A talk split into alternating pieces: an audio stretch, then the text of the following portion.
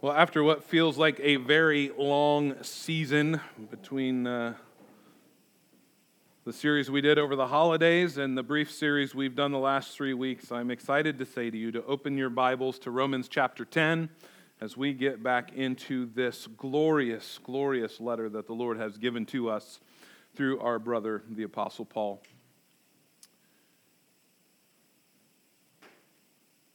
We are moving right along in this epistle. And we are now in chapter 10. Going to be looking at the first four verses. Hear the word of the Lord now from Romans chapter 10, verse 1. Brothers, my heart's desire and prayer to God for them is that they may be saved. For I bear them witness that they have zeal for God, but not according to knowledge. For being ignorant of the righteousness of God and seeking to establish their own, they did not submit to God's righteousness. For Christ is the end of the law, for righteousness to everyone who believes. Let's pray together. Almighty God, thank you for your living, supernatural, inerrant word, this pure, this perfect gift. Lord, this treasure that you have, have entrusted to us, that, that through your Spirit's working through your word, that we hear the voice of our God, that we are transformed, brought even from death to life.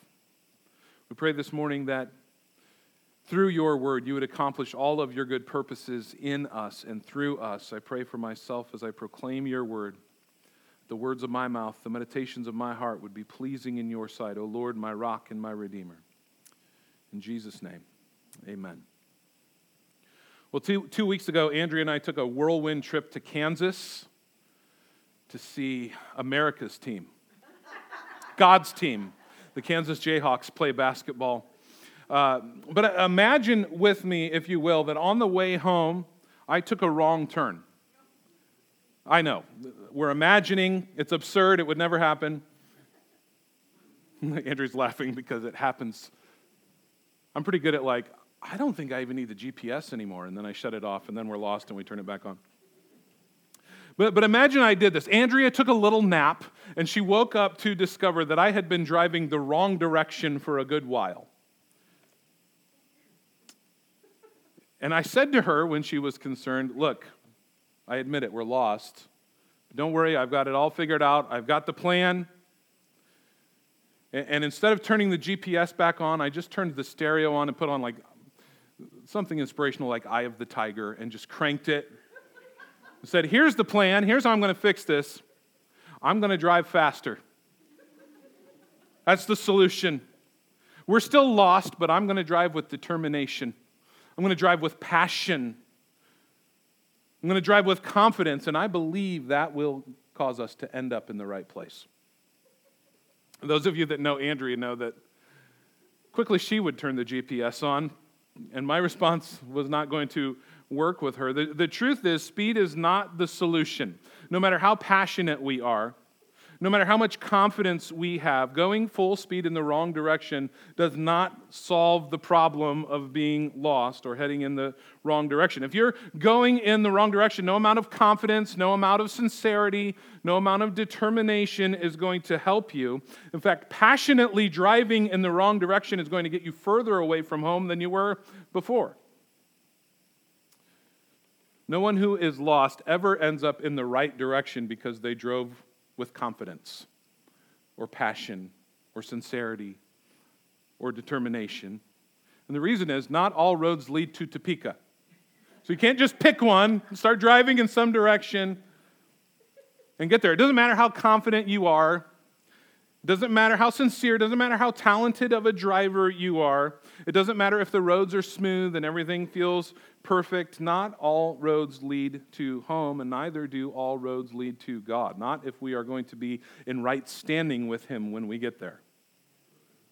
Many millions, well intentioned though they may be, are living their lives believing that all that matters is their confidence all that matters is their sincerity. All that matters is their passion and their determination. And that no matter what road they're on, as long as they are completely sincere in their hearts, it will lead them to an eternal home with God and right standing with Him. And yet they are headed in exactly the wrong direction. And this is the problem that Paul's addressing here in Romans chapter 10. He's been dealing with the problem of Jewish unbelief. Just to refresh our memories, what, what Paul's been saying in Romans chapter 9 is, is how can it be? All of these glorious promises that Paul unfolds in the gospel in the first eight chapters of this book, how can it be then that the Jews, God's chosen people, the ones to whom these promises were delivered, how could, how could it be that they have largely re- rejected their Messiah, Jesus? How could God's promises possibly be true? And, and Paul in chapter 9 points us to two things. Most of chapter 9 is pointing to his first answer. The first answer is how can this be? How can it be that God's promises haven't failed? That God is not a liar if the Jews have rejected their Messiah. And Paul's first thing he points to in chapter 9 is this it's the sovereignty of God. That's our answer. The first thing we look to is we lift our eyes off of our very limited perspective and our human reason, and we look to God who is sovereign. God's promises have not failed because God's promises were made to a very specific group of people, and it is not an ethnic people. It is not ethnic Israel that these promises were ultimately made to. God's promises were made, Paul says, to those whom he had sovereignly elected before the foundation of the universe. And so his promises to them have not failed, not to a single one of them. And now, establishing that, having lifted our eyes to look at the sovereignty of God, having established that God's sovereign grace is actually not something we have coming to us. It's not something that we have earned, it is a free gift that He can choose to give to whoever He wants to give it to. He is not obligated to give it to anyone. Having established that salvation is not a matter of fairness, it is a matter of mercy. Now, at the end of chapter 9, Paul turns our attention to human responsibility. First thing Paul says is let's get things straight. Let's remember who we're talking about. This is God who does what he wants, when he wants, the way he wants. This is God who's dependent on no one. Salvation belongs to the Lord. But then Paul says, now we turn our eyes to human responsibility. That is a factor in this too. And for Paul, these two things are not contradictory. They work side by side, they are compatible with one another. They are not in opposition. God's sovereignty on the one hand, man's responsibility on the other hand. So, Paul's second answer to this why are the Jews unsaved, or really, why is it that anyone who isn't saved isn't saved? And Paul's second answer is unbelief. Unbelief is the reason. The very center of Christianity is the Lord Jesus Christ. It's not morality, it's not good works, it's not opposing evil, it is the Lord Jesus Christ. And, and Jesus has said this to the Jews in John chapter 5, verse 39 You search the scriptures because you think in them you will have eternal life. It's they that bear witness about me, yet you refuse to come to me that you may have life. And Paul points to this very truth and says, here's the problem. Here's the problem. Uh, unless the Spirit of God opens the eyes of someone who is dead in sin, they will never see the glory of God in the face of Christ. They cannot. That's Paul's first answer, the sovereignty of God. They are unable. And his second answer, man's responsibility, they are unwilling. Both of these things working together. They will never believe or respond to the gospel's call unless God opens their eyes and acts upon them. And so, the, the, and, the, and, and the greatest sin in the world is not murder. The greatest sin in the world is not theft. The greatest sin in the world is not adultery. The greatest sin in the world is unbelief. It is rejection of the Lord Jesus Christ. There is no, no sin with more serious and grave consequences than this one. John chapter 16, verse 8, Jesus said, When the Holy Spirit comes, he'll convict the world concerning sin and righteousness and judgment. Concerning sin, because they do not believe in me. This is the most grave and serious sin in the world, and it is the one that all people are guilty of, requiring God to, to move upon us by his Spirit. And so Paul, Paul ends chapter 9 identifying this Jewish unbelief. He, he says, here's what's going on in their unbelief. They pursued a way of justification. Again, justification, it's been a while since we've been in Romans. It means right standing with God. And he says they pursued this right standing with God, this justification, this, this way of righteousness, this way of salvation and life. Yes, they pursued that, but they pursued it the wrong way. They were driving the wrong direction trying to get to that destination. They sought it not by faith in Jesus, but through their own works. And because they were lost themselves, they hated the gospel of grace. That's what we see in the Jews, in the Jewish rejection of Christ. Just consider Paul's own, own interaction with the Jews after his conversion. Was it not very similar to Christ's interaction with them? The unbelieving Jews reviled and persecuted Paul. They opposed his preaching. They planned to kill him. They tried to kill him. In 1 Thessalonians 2, Paul says that they killed both the Lord Jesus and the prophets and drove us out and displease God and oppose all mankind by hindering us from speaking to the Gentiles that they might be saved so as always to fill up the full measure of their sins. That's Paul's, that's Paul's take on his Jewish brethren of the day. They displease God, they oppose the gospel of Christ, and they have filled up for themselves the full measure of their sin. And yet, Paul loved them. Paul loved them. His heart was broken for them. These words in 1 Thessalonians 2 are not written with Paul red faced and angry having to hold himself back from saying something he shouldn't say. No, they're the words of a broken-hearted man. If you remember at the beginning of chapter 9, Paul expresses this, chapter 9, verse 1 I'm speaking the truth in Christ. I am not lying. My conscience bears me witness in the Holy Spirit that I have great sorrow and unceasing anguish in my heart, for I could wish that I myself were accursed and cut off from Christ for the sake of my brothers my kinsmen according to the flesh. What a staggering thing that is. Consider what Paul endured at the hands of these very people he's saying this about.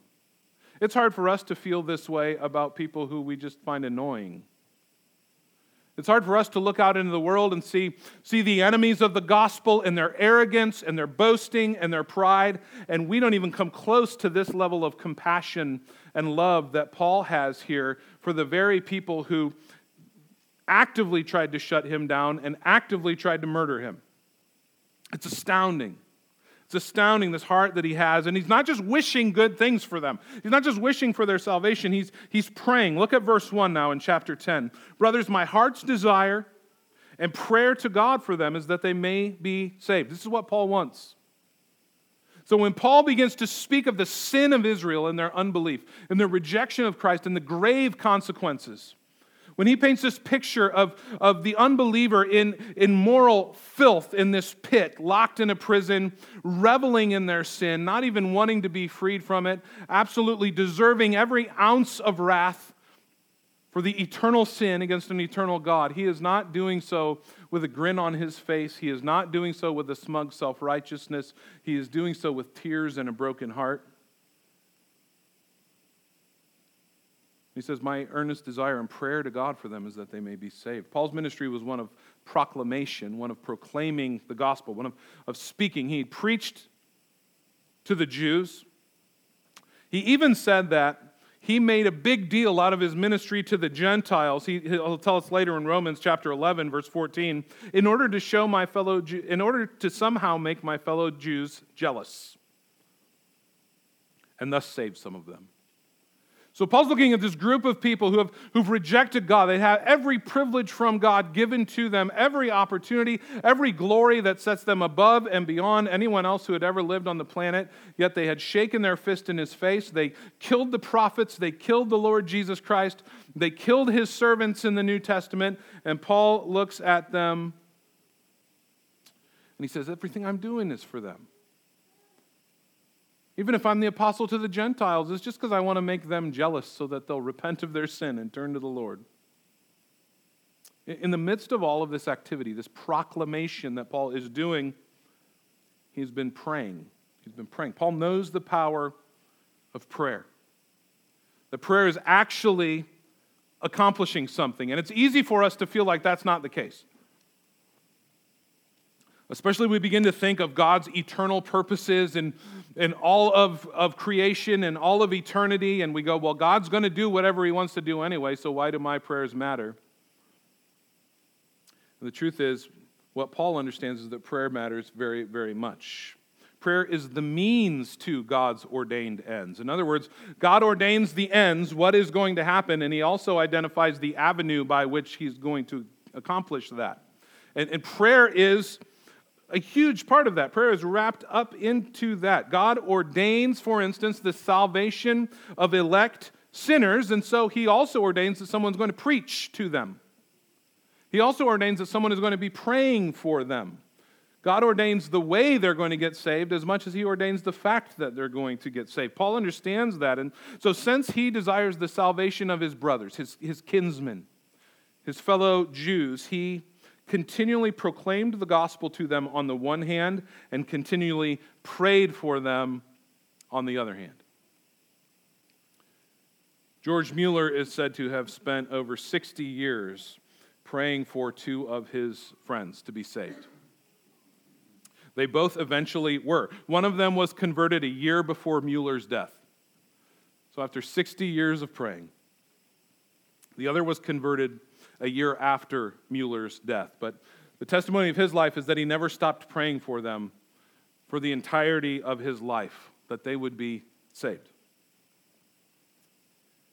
I think we look at, at Paul's words, we look at the example of someone like Mueller, and we have to ask ourselves who is it that I have an intense desire to see come to salvation? Who is it that I have this kind of heart for? Uh, a child? One of your children? Your, your spouse? Your parents? A sibling? A friend?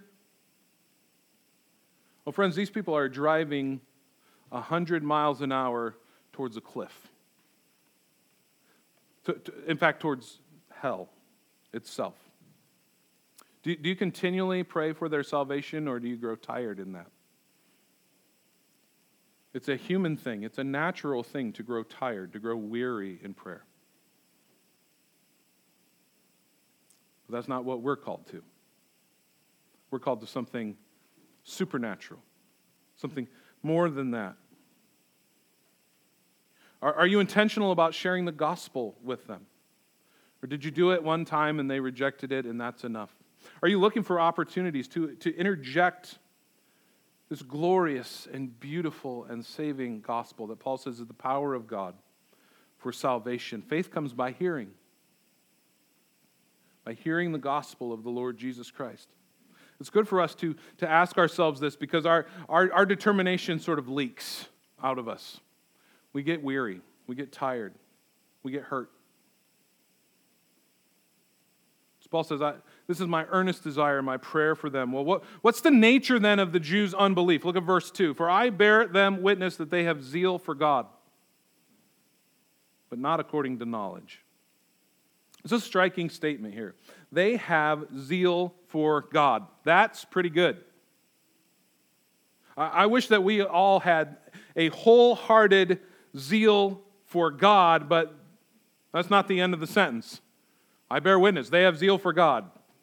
End of state, statement. No, that's not what Paul does. There's a, a word that follows that. That next word, but. And we know how that word functions. Basically undermines the first half of the sentence. They have zeal for God, but I'm about to tell you why this is a big problem. Even their zeal for God is problematic. It's like when someone says to you, I'm not a racist, but if you can interject in that moment, say, whatever racist thing you're about to say here, I'm not sure I want to hear it. Because that statement is always followed by a racist statement 100% of the time. That's what this word does. So Paul says they have zeal for God, but not according to knowledge. Literally, the word is precise knowledge. They, they have zeal for God, but they are wrong about the gospel, and that ruins everything. There are many people, many religions that are zealous for God. But without the gospel, it's disastrous, it's deadly. But Paul often spoke of the days when he was exactly like this. This is how he knows what's going on in their hearts and in their minds because this was him in Acts chapter 22, verse 3. He tells the Jews in Jerusalem this I am a Jew born in Tarsus in Cilicia, but brought up in this city, educated at the feet of Gamaliel, according to the strict manner of the law of our fathers, being zealous for God as all of you are this day. I persecuted this way to the death, binding and delivering to prison both men and women, and the high priest and the whole council of elders can bear me witness. From them I received letters to the brothers, and I journeyed toward Damascus to take those also who were there and to bring them in bonds to Jerusalem to be punished. Paul says, I was, in fact, zealous for God. That, that motivated what he did, what Saul did. I was zealous for God, but he was sincerely wrong. He did not know the gospel. And so his zealousness for God actually made him zealous for persecution zealous to persecute the church. It made him zealous in opposing the Lord Jesus Christ. It made him zealous in murdering Christians. It made him zealous to destroy Christ's church. Zeal without knowledge of the gospel is deadly, it's destructive. It's not enough to just be passionate. It's not enough to just be sincere. I love what Charles Spurgeon said. If you sincerely drink poison, it will kill you. If you sincerely cut your throat, you will die. If you sincerely believe a lie, you will suffer the consequences. You must not only be sincere, you must be right. How true that is. We must, friends, be zealous for gospel truth. It's not a good thing to have passion without knowledge, it's a deadly thing. Look at, look at so called liberal Christianity. And what's going on there? It has no Christ, it has no salvation. Any so called Christianity that is devoid of the preaching of the gospel is also devoid of salvation. It is, in fact, something other than Christianity. Liberal Christianity is not a different kind of Christianity, it is a different religion entirely based on a different set of, of terms for salvation entirely. And yet, liberal Christians are some of the most zealous people you'll ever meet in your entire life. They are eager to do the work of God in denouncing the evil, backwards, narrow minded, conservative Christians, these Bible thumping weirdos. They're, they're eager to defend God's honor from people like well, us. They're zealous. Cults are empty of the truth of the gospel, but they are zealous for their cause, are they not? They'll travel around the world to, to win converts so they can take them to hell with them. They have zeal without knowledge. We see this all around us. The, the fanaticism, the cultish thinking that we see around us with zealousness without knowledge, whether it's Marxism or critical theory or extreme environmentalism or sexual insanity or abortion or even the prosperity gospel. In all kinds of different ways, we see zeal without knowledge of the gospel is a deadly and destructive force. But there is such passion, there is such sincerity. But it's all zeal without knowledge, to use Paul's language. It's irrational. Zeal without knowledge is irrational, it's destructive, and it can never, ever, ever save. It can never save. It doesn't matter how sincerely you believe. If you have the wrong God, you will not be saved. So it's dangerous because it sends people to hell. Truth matters. Since sincerity is not enough, you must be right. He goes on in verse 3 being ignorant of the righteousness of God. What, what, are, what are they lacking here in their understanding? Being ignorant of the righteousness of God and seeking to establish their own, they did not submit to God's righteousness. He says they were ignorant of the righteousness of God. That doesn't mean they didn't know about it. It doesn't mean that they hadn't heard about the righteousness of God. They did know about it because Paul himself had preached the gospel to them. So when he says they were ignorant of these things, it doesn't mean they didn't, had never heard them. What it means is they refused to embrace the gospel of salvation through Christ. That's what he means. They're, they're ignorant of it. They refuse it. They refuse to accept the Lord Jesus Christ, who is the righteousness of God, and so they are ignorant of the righteousness of God. They don't know what it, what it, what it means to be righteous, no matter what religious rituals they're going through. They're blind by sin. They couldn't even receive spiritual things. They willfully rejected their Messiah. They knew who Jesus was.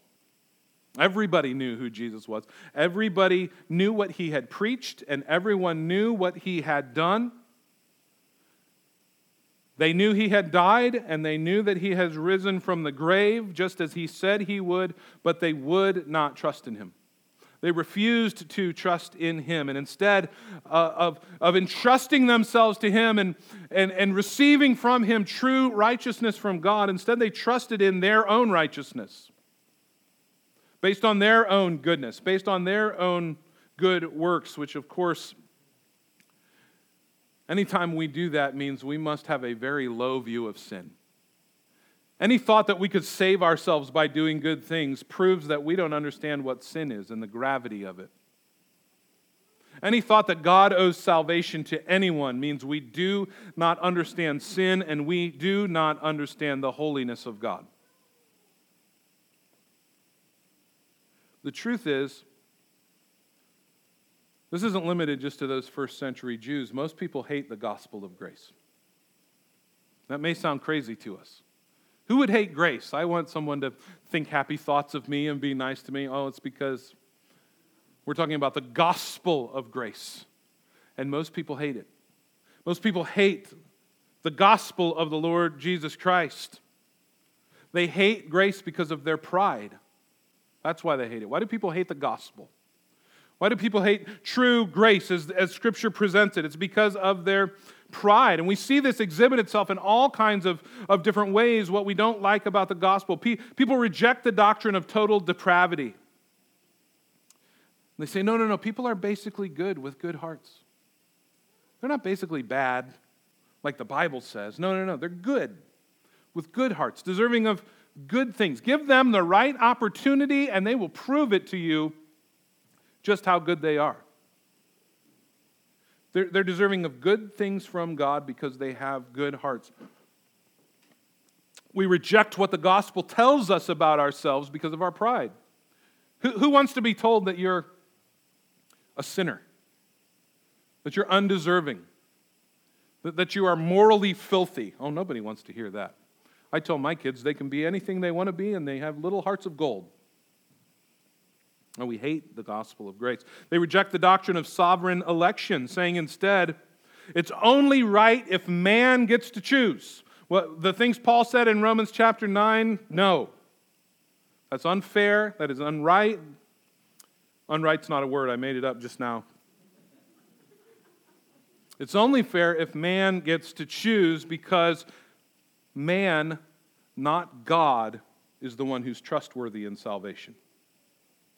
Friend, that's the thinking that drives that. I can't trust God to make that choice. Man's got to be able to make that choice. He's the one trustworthy. We reject these things because people desperately want to be their own saviors. They want to be their own savior because of their own free will, and nothing else is acceptable. And so Paul says they refuse to submit to God's righteousness. That's exactly what unbelief does. It rejects the righteousness of God on the terms that God offers it, and it instead runs within ourselves to be our own Savior. They, they refuse to acknowledge their sin. They refuse to accept that they are in need of salvation. They refuse to accept a God who has wrath for unbelievers and who will condemn them in their sin. And so they are left with nothing but themselves. It's all me. It's all on me. It's what I do. It's what I don't do. Hebrews chapter 2, verse 1 warns us to pay very careful attention to the gospel lest we drift away from it. Because it's a real threat. It's an easy thing to do. To let the worldly thinking infiltrate our minds so that we don't have gospel thinking anymore. But it really is this simple either God in the Lord Jesus Christ saves us by his own righteousness, or we will try to save ourselves by our own righteousness. And the difference between these two things is the difference between heaven and hell. It's that vast a gulf. They're irreconcilable. The vast majority of people choose the latter, saving themselves by their own righteousness, however they define righteousness. Self salvation by a self righteousness, which is actually a blasphemous rejection of the God of the Bible, and it leads only to damnation. Here's why because of verse 4. Paul says, For Christ is the end of the law for righteousness to everyone who believes. This is why it's so disastrous. Because Christ is the end of the law for righteousness to everyone who believes. This, this verse has been called the charter of Christianity. This truth. Christ is the end of the law. It doesn't mean the termination of the law. It doesn't mean Christ makes it so there's no law anymore. Many aspects of God's law in the Old Testament are brought right into the New Testament. We can't say that the law is, is gone and done away with. Matthew chapter 5 verse 17 Jesus says, "Don't think I came to abolish the law or the prophets. I did not come to abolish but to fulfill them." So Jesus isn't abolishing the law, he is the goal of the law. He's the fulfillment, the true fulfillment of the law. He brings the law to its intended meaning. And so the, the, the law was never given to us, not in the Old Testament, not at any point in Israel's history. The, the law was never given to us so that we could save ourselves by it so that we could obey this law to the, to the, to the letter and somehow be saved by doing so. The law was given so that we would humble ourselves and confess our need for saving, so that we would turn to Christ. Paul says then, his righteousness is for who? Christ is the end of the law for righteousness to who? Everyone who believes. Everyone who believes. Let me just draw your attention to two words there quickly. Number one is everyone. So we may have gone through Romans 9, and maybe you heard some things you've never heard before. I know that occasionally I hear from people like, I don't think I've ever heard Romans 9 preached verse by verse because it says some really challenging things. And maybe you are really thrown by that. What does it all mean? Let me just draw your attention to this word, everyone. The righteousness uh, for righteousness to everyone who believes. You want to know if you're elect or not? Believe. Trust Christ. Run to Christ. Your loved one, you're concerned because they're not walking with the Lord. Are they elect or are they not elect? What does all this mean? Call them to come to Christ. Everyone who believes. And that other word is believes. This is, this is how we receive this righteousness. The only way to be justified is by faith. That's all. The Westminster Shorter Catechism, in answer to the question, What is justification? says justification is an act of God's free grace wherein He pardons all of our sins, accepts us as, as righteous in His sight, only for the righteousness of Christ imputed to us and received by faith alone. That is our only hope the righteousness of Christ imputed to us, but put on us, credited to us on the basis of faith alone. There's no hope outside of that. Our only hope is a righteousness that comes not from inside of us, but from outside of us. Martin Luther called it a, a an alien righteousness. It comes from the outside in. By faith, friends, we, we have been united to Christ, and that changes everything. That's how we receive this righteousness. Be united to Christ. Back in chapter 7 of Romans, in verse 4, Paul says, Likewise, my brothers, you also have died to the law through the body of Christ, so that you may belong to another, to him who has been raised from the dead, in order that we may bear fruit for God. This union with Christ is everything when it comes to receiving justification, receiving the, the righteousness of God. Paul says there in chapter 7, You have died to the law through the body of Christ. The literal language there is you've been put to death. You were united to Christ in his death. It's not that the law has died, it's that we have died. Our, our old self was, was under the just condemnation of the law, under the, the, the heavy, crushing curse of the law because of our sin. But that old us has been put to death on the cross of Christ. We've been united to Christ in his death, but we've also been united to Christ in his resurrection. so the curse of the law has been taken in its fullness by Christ. It's not there for us anymore. So, so our entire relationship to the law has been transformed. The law has never been able to save you, but if you are in Christ, it can no longer condemn you. That's glorious news. This righteous, good, true, just law of God, under whose condemnation we once stood, no longer speaks a word of condemnation upon you because Christ fulfilled the law perfectly. It's this righteousness of God for, for all who believe, for everyone who believes. All that the law can demand is death, and Jesus died. It's got no demands left to make on you, Christian. But the Jews of Paul's day were determined to, to be their own saviors. They rejected that notion of a vicarious substitute in their place. They were filled with zeal, they were filled with passion, but they were totally lost. And the unbelievers of our day are no different whatsoever.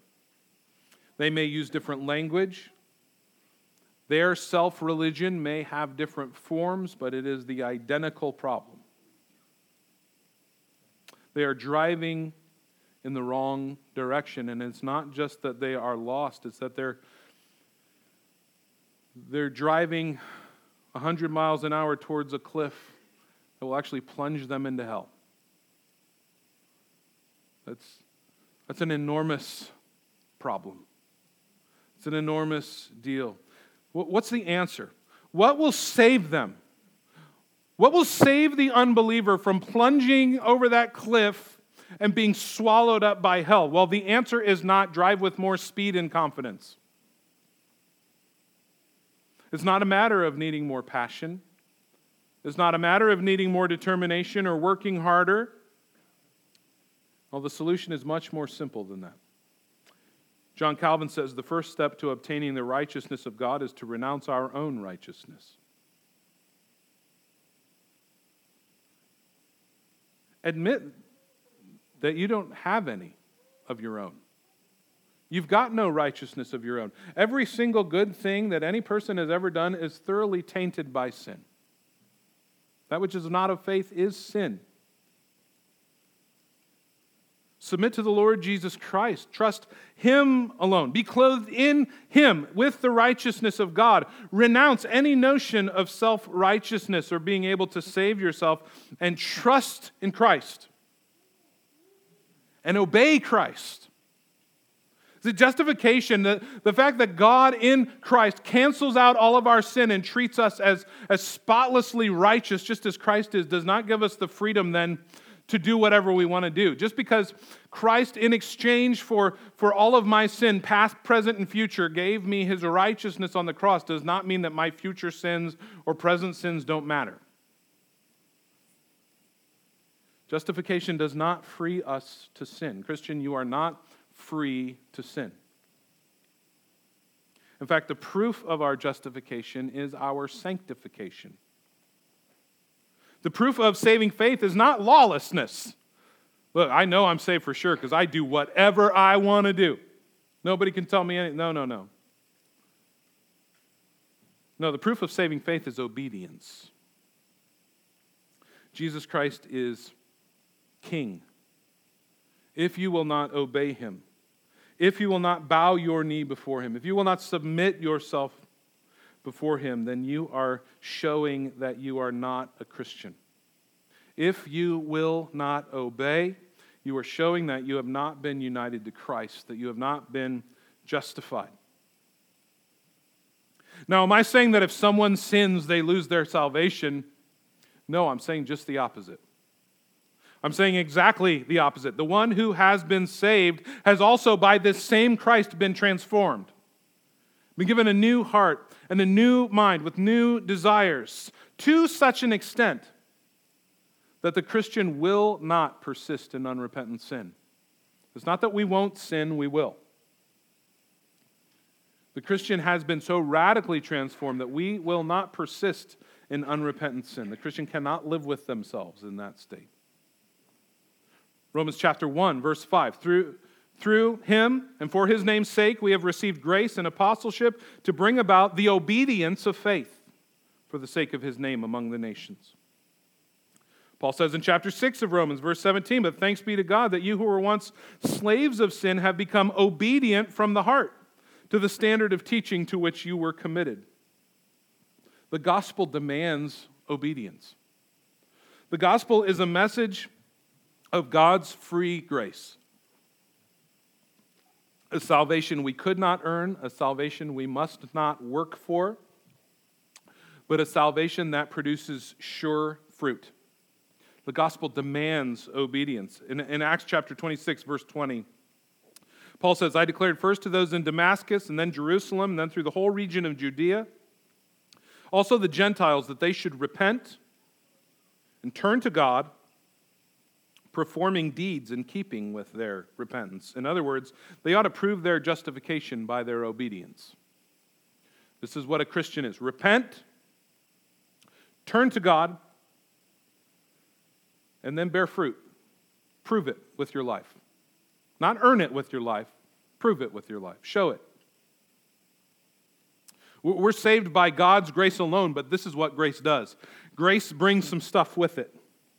And it's a life transformed. In Titus chapter 2, verse 11, Paul writes For the grace of God has appeared, bringing salvation for all people, training us to renounce ungodliness and worldly passions to live self controlled, upright, and godly lives in the present age, waiting for the blessed hope, the appearing of the glory of our great God and Savior Jesus Christ, who gave himself for us to redeem us from all the lawlessness and to purify for himself a people for his own possession who are zealous for good works. This is what grace does. Grace produces the right kind of zeal. Paul talks about the Jews who were zealous for God, but horribly misguided. The grace of God produces the right kind of zeal. It makes us excited and energetic about the right things. Grace produces obedience. Grace produces a desire to renounce worldly passions. Grace produces a passion for the glory of God, a, a passion to proclaim the gospel. Grace produces a, a, a zealousness for good works. May we, church, by the grace of God, be passionate about the right things. May this be strong evidence of the grace of God in our lives individually and among us as a church. Be zealous for God and zealous for the right things. Let's pray together.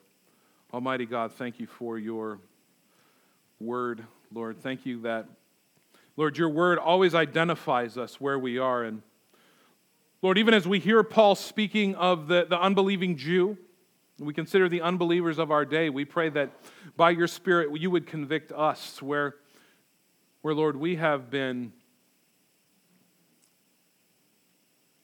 living in ignorance of the truths that you've revealed to us by your Spirit through your word.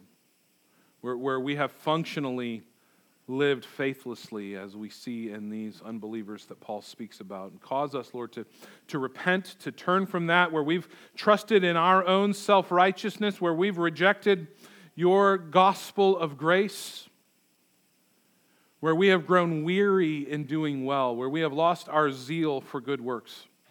Lord, would you, by your Spirit, in your mercy and kindness to us, convict us of that, bring us to repentance and faith and Lord, infuse into us a zealousness to do good works and a determination to live for your glory and your kingdom's sake in this world, to spend ourselves for you.